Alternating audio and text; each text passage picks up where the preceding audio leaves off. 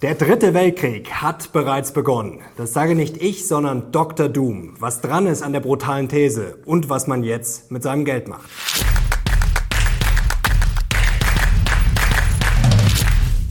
Servus Leute und herzlich willkommen in einem brandneuen Video auf meinem Kanal. Mein Name ist Mario Lochner und heute müssen wir Klartext reden. Denn das tut vor allem einer, Nuriel Rubini. Der Starökonom meinte vor kurzem, der dritte Weltkrieg hat bereits begonnen. Was Dr. Doom damit konkret meint und was das vor allem für Wirtschaft und unsere Aktien bedeutet. Ich ordne heute alles rational für euch ein. Und jetzt legen wir los. Was steckt jetzt hinter der erstmal befremdlich anmutenden These? Naja, Rubini hat sie vor kurzem im Spiegel geäußert und zwar hat er konkret gesagt im Interview, der dritte Weltkrieg hat praktisch bereits begonnen mit Sicherheit in der Ukraine und im Cyberspace. Mutet jetzt erstmal eher komisch an, für den einen oder anderen vielleicht sogar verrückt, aber jetzt gucken wir uns erstmal Stück für Stück an, was er damit meinen könnte. Wir kommen sofort zurück zu Rubini, aber vorher ein anderer Indikator, der deutlich macht, ja, wie viel Spannungen gerade im System in der Welt unterwegs sind, und zwar die sogenannte Doomsday Clock, also die Weltuntergangsuhr, um es mal so zu übersetzen. Die gibt es jetzt mittlerweile seit 75 Jahren. Und was macht die? Was sagt die aus? Also das sind nicht irgendwelche Spinner oder Verschwörungstheoretiker, sondern wir blenden es mal ein. Das sind Wissenschaftler, die diese Uhr erstellen, die Risiken, die es weltweit gibt, Wissenschaftler, die sich mit nuklearen Risiken beschäftigen, mit Klimawandel und Co. Und und je näher wir an Mitternacht sind, umso größer ja, das Risiko, dass sich sozusagen die Menschheit selber abschafft. Vor 30 Jahren sah das noch relativ entspannt aus. Da waren wir nämlich sehr weit weg von Mitternacht, nämlich ganze 17 Minuten entfernt. Damals wurde abgerüstet. Ihr seht hier, wie Sowjetunion und die USA ja hier die Verträge unterschrieben haben. Ja, mittlerweile sind wir nicht mehr 17 Minuten entfernt, sondern nur noch, ihr seht hier eingeblendet, 100 Sekunden. Und so nah ja, waren wir noch nie am Doomsday. Wohlgemerkt, das war in den Jahren davor auch schon so. Aber diese 100 Sekunden, das ist ein Wert, der ist aus dem Januar. Ja, und da gab es bekanntlich noch keinen Ukraine-Krieg. Also wird interessant, wenn die neue Doomsday Clock 2023 kommt, wie viele Sekunden wir dann noch von Mitternacht entfernt sind. Und jetzt kommen wir auch schon zurück zu Nuriel Rubini. Wer ist der Kerl jetzt eigentlich? Na, ein Starökonom mit einer sehr bewegten, spannenden Geschichte. In Istanbul geboren, danach siedelte die Familie nach Teheran über, dann ging es weiter nach Tel Aviv, später nach Italien, da hat er lange gelebt und dann ging es schließlich in die USA. Wenig verwunderlich, dass er sich selber als globalen Nomaden bezeichnet. Dann ging es an die Yale University, da lehrte er von 1988 bis 95. Da traf er auch Robert Schiller, den ich übrigens schon mal interviewen durfte. Sehr spannend spannende Persönlichkeit kennen sicherlich die meisten von euch. Und dann ging es ab an die Stern School of Business in New York City, wo er heute noch als Professor tätig ist. Und Rubini ist natürlich schon einer, ja, er wird nicht umsonst Dr. Doom genannt, der hart am Wind segelt. Man muss sagen, er ist eigentlich im Dauerkrisenmodus. Das ist wieder das Thema so, ja, eine falsche Uhr, die geht auch äh, ab und zu mal richtig. Aber er lag eben auch schon ein paar Mal richtig. Zuletzt auch, äh, hier können wir kurz einblenden, Ende Februar. Gut, das war vielleicht nicht so überraschend, da den Crash auszurufen. Aber da hat er gesagt, diese Krise wird zum Desaster Corona-Crash, Aktien werden um 30 bis 40 Prozent einbrechen und da lag er nicht so daneben. Und jetzt hat er ein neues Buch herausgebracht, das will natürlich auch vermarktet werden. Deswegen braucht man natürlich steile Thesen. Das muss man natürlich auch wissen bei solchen Aussagen wie jetzt hier mit dem Dritten Weltkrieg. Mega Threats heißt dieses Buch, also mega Gefahren. Und da hat er zehn aufgelistet. Ich habe es mir natürlich mal angeschaut. Auf Deutsch ist das Buch noch nicht draußen, erscheint bald. Ich will jetzt auch nicht zu viel Werbung machen. Auf Englisch gibt es das schon. Und das sind jetzt hier mal die zehn Mega Threats. Können wir mal kurz einblenden. Und ähm, da wollen wir heute nur auf zwei eigentlich schauen. Und zwar das Ende der Globalisierung und der neue Kalte Krieg. Das ist das, was uns jetzt äh, interessiert vor allem das China-Thema, Duell um die Welt, sozusagen China versus USA. Er hat natürlich auch andere spannende Sachen wie Klimawandel oder er sagt zum Beispiel, die Krise jetzt sei schlimmer als in den 70er Jahren, weil die Staaten jetzt einfach viel mehr verschuldet werden und nicht mehr so viel Handlungsspielraum haben. Also viele interessante Themen, aber wir fokussieren uns heute mal auf nur zwei. Und da sind wir jetzt schon mitten im Thema. Ende der Globalisierung, neuer kalter Krieg. Ja, bilden sich jetzt wirklich immer mehr zwei Blöcke, die zwei Supermächte, China gegen USA. Und wird die Deutschland AG, Europa dazwischen aufgerieben? Ja, es ist zumindest bedenklich, was gerade passiert. Der Showdown der zwei Giganten. Und wir sind da natürlich auch in gewisser Weise ja, ein Spielball oder mittendrin. Und vor kurzem hat Thomas Haldenwang folgenden Satz gesagt, der wirklich ein Hammer ist, Präsident des Verfassungsschutzes wohlgemerkt. Er hat gesagt, Russland ist der der Sturm, China ist der Klimawandel. Und das ist jetzt natürlich die Frage, ob Russland jetzt nur ein bitterer kleiner Vorgeschmack war und ob es bald noch viel äh, gefährlicher wird für die Weltwirtschaft. Und da gibt es schon einige Anzeichen und das schauen wir uns jetzt mal genauer an. Steigen wir gleich mal voran und beginnen wir mal mit den USA. Und der Handelskrieg, der tobt ja schon seit Jahren. Das ging ja auch unter Trump schon munter hin und her. Und zuletzt hat es nochmal richtig Fahrt aufgenommen. Können wir mal drauf schauen, das ist jetzt hier eine Schlagzeile vom Münchner Merkur. So sieht Auslöschung aus. US-Präsident Joe Biden holt zum Generalangriff auf chinesische Chipindustrie aus. Also da ist ja schon lange wirklich Druck auf dem Kessel.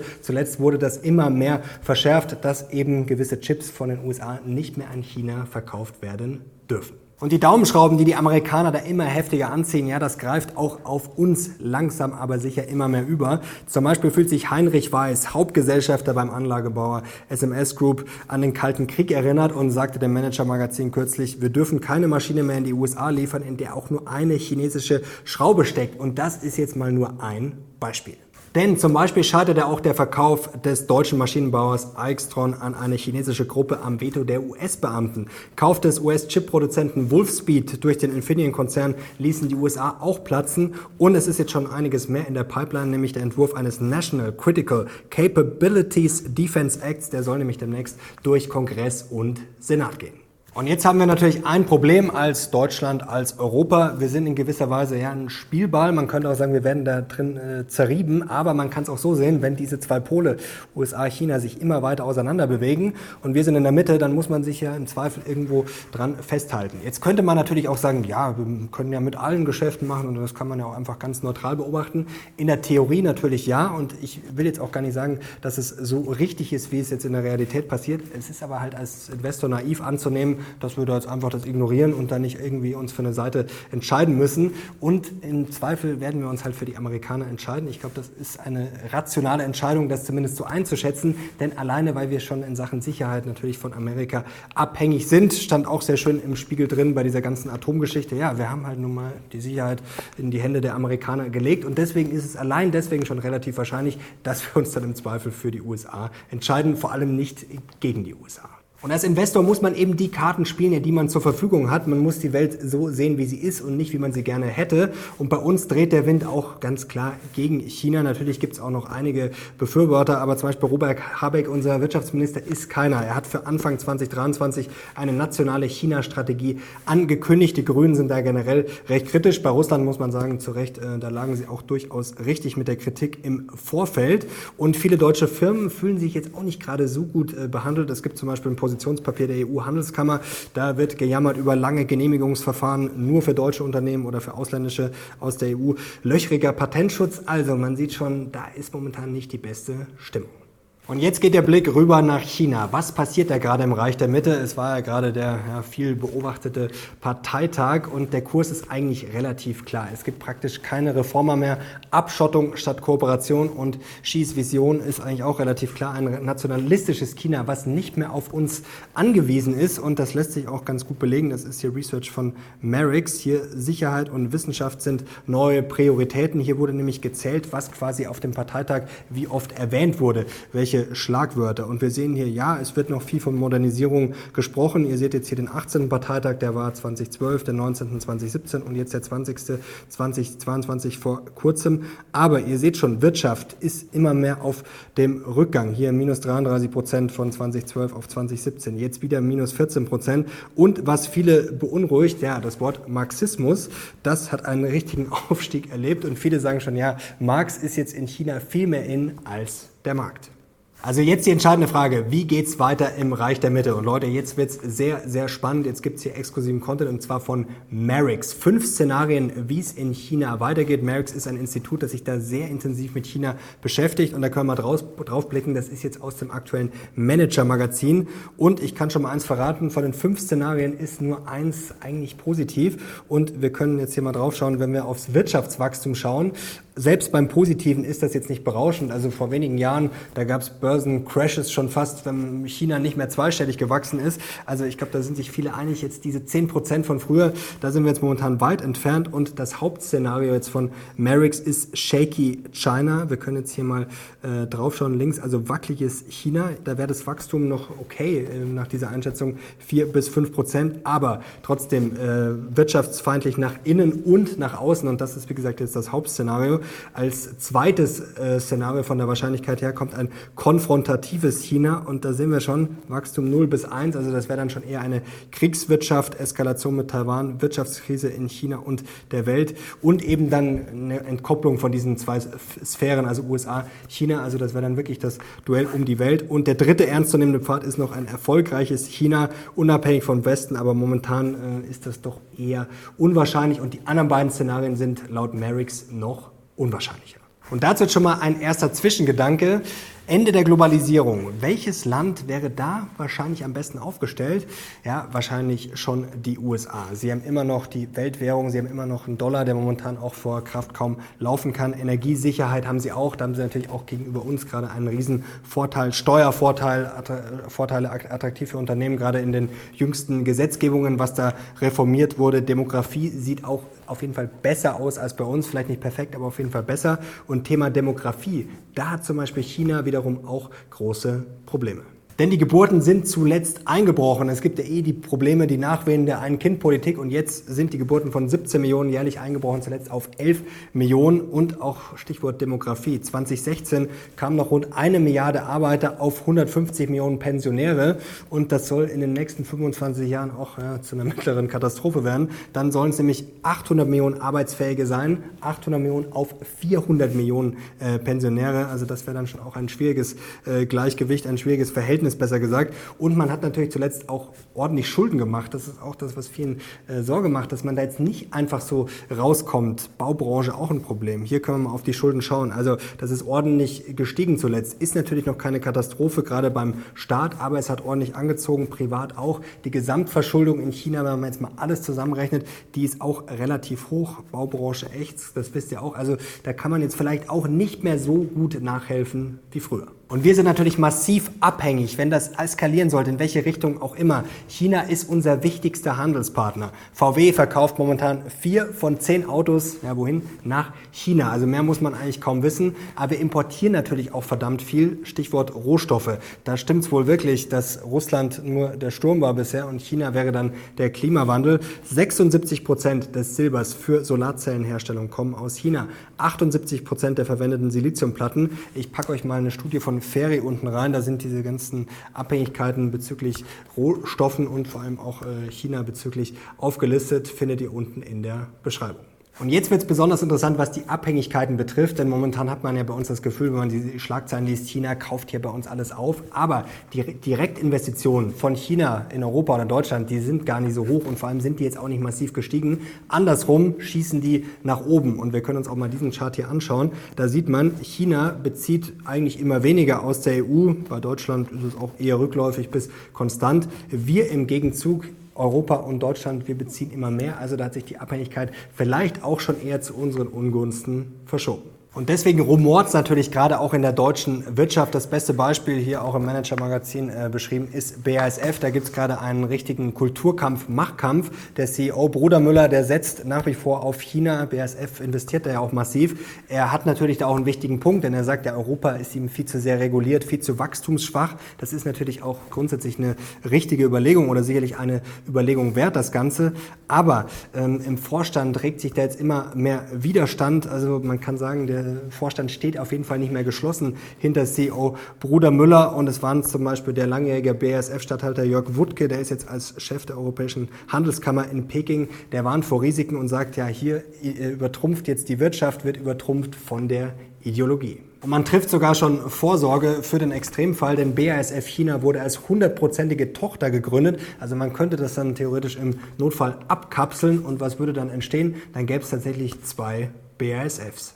Und der Wind scheint sich schon ein bisschen gedreht zu haben. Das hat sich jetzt bei der Kanzlerreise jüngst gezeigt nach China. Also früher bei Merkel, da wollten alle dabei sein, wenn es nach China ging. Jetzt sind natürlich auch noch wichtige Firmenlenker dabei, aber ein paar schon nicht. Zum Beispiel von Mercedes-Benz oder auch von der Post. Also da sieht man schon, man ist da vielleicht ein bisschen vorsichtiger geworden. Es gibt auch durchaus eine Zerrissenheit beim BDI. Da wird von einer Zeitenwende gesprochen in einem bislang noch unveröffentlichtem Grundsatzpapier, das aber dem Spiegel schon vorlag. Und ich habe auch Siegfried äh, Russwurm, dem BDI, Vorsitzenden vor kurzem bei Steiger gehört, wo er durch die Blume gesagt hat, ja, hm, also man muss jetzt vielleicht nicht auf das China-Geschäft verzichten, aber man sollte zumindest mal schauen, ob man vielleicht woanders mehr Umsatz machen kann. Also diversifizieren die Handelspartner, so wird das diplomatisch ausgedrückt. Und so manches Unternehmen hat die Reißleine schon gezogen, zum Beispiel Stellantis. Im Frühjahr hatte man noch die Intensivierung angekündigt des China-Geschäfts. Im Juli stellte man, hier sehen wir die Schlagzeile, ein Joint Venture mit einem chinesischen Unternehmen ein. Und jetzt kürzlich blies man die geplante Expansion sogar ganz ab. Und was der CEO dazu sagt, ist schon auch durchaus vielsagend. Er sagt, wir wollen kein Leidtragender möglicher gegenseitiger Sanktionen werden. Und auch einige deutsche Firmen schlagen da schon einen ganz anderen Weg ein als BASF zum Beispiel. Lanxess ist schon eher auf dem Rückzug, auch Chemiebranche witzigerweise. Und Evonik setzt zum Beispiel auch eher schon auf Singapur. Und jetzt kommen wir zur goldenen Frage, Leute. Wie investieren wir jetzt? Jetzt sollte man natürlich wegen politischen Börsen nicht immer alles über den Haufen werfen, aber hier ist natürlich jetzt schon mal die Frage, sind die politischen Börsen, ja, haben die vielleicht längere Beine und ist das jetzt nicht einfach mal eine kurzfristige Entwicklung, sondern gerade China ist ja bekannt dafür, langfristig zu denken. Und da ist natürlich schon die Frage, sind das jetzt nicht Umbrüche, ja, die uns vielleicht über 5, 10, 20 Jahre hinaus beschäftigen? Und ich habe ja meine China-Investments erstmal pausiert, wohlgemerkt pausiert, um mir selber auch mal ein bisschen Luft zu verschaffen nicht verkauft. Zu den Emerging Markets kommen wir gleich. Ganz wichtiger Punkt. Da kamen ja auch viele spannende Kommentare von euch. Aber wenn sich jetzt die Welt wirklich aufspalten sollte in zwei Blöcke, das ist natürlich nicht sicher, aber wenn, ähm, dann würde ich die USA auf jeden Fall vorne sehen. Also dann würde ich auf jeden Fall mit Warren Buffett gehen. Never bet against America. Welche Aktien könnten jetzt interessant werden? Also, jetzt muss man natürlich mal sagen, die USA sind ja generell hochgewichtet momentan im MSCI World. Also da hat man ja eh schon natürlich ein US-Übergewicht. Da ist man dann auch eh schon als ETF-Investor vielleicht stärker investiert. Auch wenn man selber ein ETF-Depot, ein Weltportfolio hat, hat man im Zweifel ja auch mehr USA. Natürlich sind die USA jetzt auch nicht historisch super billig. Aber ob jetzt die Bewertung da das Ausschlaggebende äh, sein muss, das ist natürlich auch die Frage. Wenn man mal drüber nachdenkt, ich meine zum Beispiel Big Tech ist jetzt in China ja eh mehr oder weniger verboten. Also da da kann es jetzt auch nicht die großen Rückschläge geben. Die Frage ist natürlich, wie könnte jetzt Apple und Co. betroffen sein, wenn es jetzt da eine komplette Eskalation äh, gibt. Also da muss man natürlich immer bei jedem Unternehmen natürlich individuell schauen. Was natürlich auch mal eine Überlegung ist, blenden wir das mal ein. Das war jetzt hier vor kurzem, was wir schon mal hatten, bezogen auf den starken Dollar. Das sind jetzt Unternehmen, die quasi ihr Geschäft nur in den USA machen. Ähm, das ist jetzt vielleicht auch nicht das Nonplusultra, denn es geht ja jetzt eher darum, Unternehmen, die jetzt nicht von China abhängig sind. Also da, deswegen kann man ja Geschäft mit Europa machen. Ähm, da will ich jetzt in den kommenden Tagen noch mehr recherchieren, was ich zum Beispiel auch interessant finde, solche Unternehmen wie Murphy Oil zum Beispiel oder United Health Group. Also ist vielleicht was fürs Briefing, dass ich mal zu überlegen, welche US-Aktien könnten da vielleicht in diesem Umfeld besonders spannend sein. Und wenn man das jetzt ernst nimmt, muss man natürlich viele Aktien auf den Prüfstand stellen, wie auch LVMH, wo ich jetzt zuletzt gesagt habe, die Luxusidee finde ich sehr interessant. Ich habe es auch im Depot. Ich habe jetzt den Anteil noch nicht ausgebaut. Ähm, natürlich macht LVMH zum Beispiel auch viel Geschäft in China. Völlig richtig, das muss man äh, kritisch sehen, kritisch beobachten. Aber ich habe mir jetzt äh, jüngst zwei Studien geholt, die werde ich mir jetzt noch genauer anschauen. Äh, LVMH wächst zum einen auch noch ordentlich in Europa, in den USA. China hat ja zuletzt schon geschwächelt, trotzdem hat sich die Aktie gut gehalten, hat auch positiv überrascht bei den Gewinnen. Also das ist, glaube ich, schon mal ein interessanter Punkt. Und dann muss man sich natürlich auch fragen, okay, wird jetzt China alles verbieten, selbst wenn es eskaliert, ist die Frage.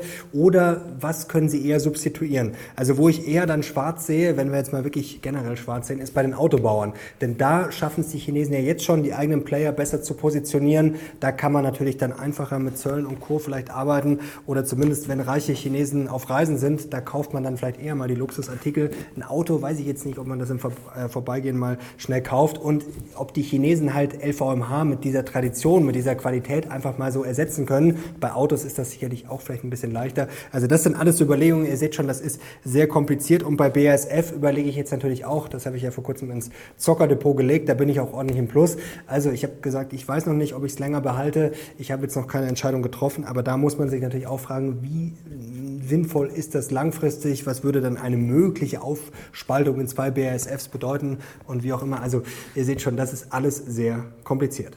Interessant natürlich auch, welche deutschen Unternehmen sind wie abhängig. Die Autobauer sind da natürlich sehr weit vorne. Erstens natürlich absatztechnisch. Zweitens, weil sie natürlich auch viel dann vor Ort investiert haben, wie zum Beispiel auch BASF. Also ein paar deutsche Unternehmen machen da wirklich extrem viel aus, was diese generellen Direktinvestitionen von Deutschland oder von der EU aus äh, betrifft. Was wir uns nochmal hier anschauen können. Äh, Anteil des chinesischen Marktes am Umsatz ausgewählter deutscher Firmen. Da seht ihr VW 21 Prozent, Infineon auch massiv hier 27 Prozent, Puma Adidas ist da natürlich auch ein Unternehmen, kann man hier auf den nächsten äh, Chart schauen. Das ist jetzt tatsächlich Bloomberg. Äh, Sinan hat sich dahinter den Bloomberg-Rechner geklemmt. Ähm, da ist die Datenqualität sehr, sehr schlecht. Also da müssen wir noch tiefer reingehen. Ihr seht, hier sind einige Lücken. Aber zum Beispiel Adidas äh, ist da natürlich auch durchaus abhängig von China. Adidas eh gerade gebeutelt. Also das ist natürlich auch eine Aktie, die habe ich auch in meinem Zockerdepot. Also langfristig weiß ich da jetzt auch nicht, ob das jetzt äh, so die ultimative Aktie ist. Ich werde es jetzt erstmal nicht verkaufen. Bin da natürlich auch ordentlich im Minus, werde die erstmal halten. Aber muss man auch kritisch beobachten. Und was natürlich auch wichtig ist, was hat man dann wiederum für Zulieferer aus China? Es ist ja nicht nur so, was verkaufe ich nach China, China, sondern was habe ich auch wieder für Zulieferer, habe ich da kritische Abhängigkeiten. Also das sind alles Sachen, die man sich als Investor natürlich überlegen muss und wo wir vielleicht auch in den kommenden Wochen dann noch tiefer reingehen. Und jetzt kommen wir zu den Emerging Markets, denn da will ich weiter investieren. Ich habe jetzt quasi diesen Sparplan gestoppt, wo China mit drin ist, aber meine Idee ist jetzt, ich habe es noch nicht umgesetzt, weiter natürlich in die Emerging Markets zu investieren. Erstens, weil es natürlich stimmt, ähm, historisch günstig bewertet. Und dann kann man das ja auch ex-China lösen. Das wäre jetzt mal meine erste Idee. Denn vor allem, wenn es so kommen sollte, dann ist natürlich auch die Frage, wer fängt das dann vielleicht auf? Und wie gesagt, viele Unternehmen schauen sich jetzt da vielleicht schon auch nach Alternativen um. Vietnam zum Beispiel, dann auch sowas wie Südkorea interessant. Und es wäre dann schon auch dumm, nicht weiter in die Emerging Markets zu investieren und jetzt da sich nur auf die USA zu fokussieren. Und was ich zum Beispiel jetzt mal im Auge hatte, ich, wie gesagt, das ist nur meine erste Idee, Luxor, MSCI, Emerging Emerging Markets X China USITS ETF und da können wir kurz draufblicken. Da ist zum Beispiel jetzt Indien die größte Position mit fast 22 Prozent. Dann kommt Taiwan, gut, da hat man natürlich dann auch wieder ein gewisses Risiko und dann kommt zum Beispiel hier mit 16 Prozent Südkorea, Brasilien, Saudi-Arabien und Südafrika. Und noch ein letzter Punkt. Rohstoffe sind natürlich für die Zukunft auch interessant. Momentan kurzfristig vielleicht ein bisschen gefährlich, gerade wenn jetzt dann weltweit eine Rezession kommen sollte. Aber mittel- bis langfristig Rohstoffe, ja, Kupfer habe ich ja schon oft gesagt, dass das äh, interessant ist. Auch Lithium, wir können hier mal kurz drauf schauen. Das ist jetzt aus dieser Ferry-Studie und da sieht man das hier auch ganz schön hier mit Szenarien. Also da könnten in Zukunft, gerade wenn da der Handel schwieriger wird, Angebot und Nachfrage, also Rohstoff auf jeden Fall, glaube ich, ein interessantes Thema. Muss man jetzt nicht sofort, um Gottes Willen, ich muss jetzt da mein ganzes Geld sofort reinschaffen, weil wie gesagt, da könnten die Preise natürlich jetzt gerade kurzfristig auch noch zurückkommen. Also das würde ich dann auch eher mittel- bis eher langfristig sehen.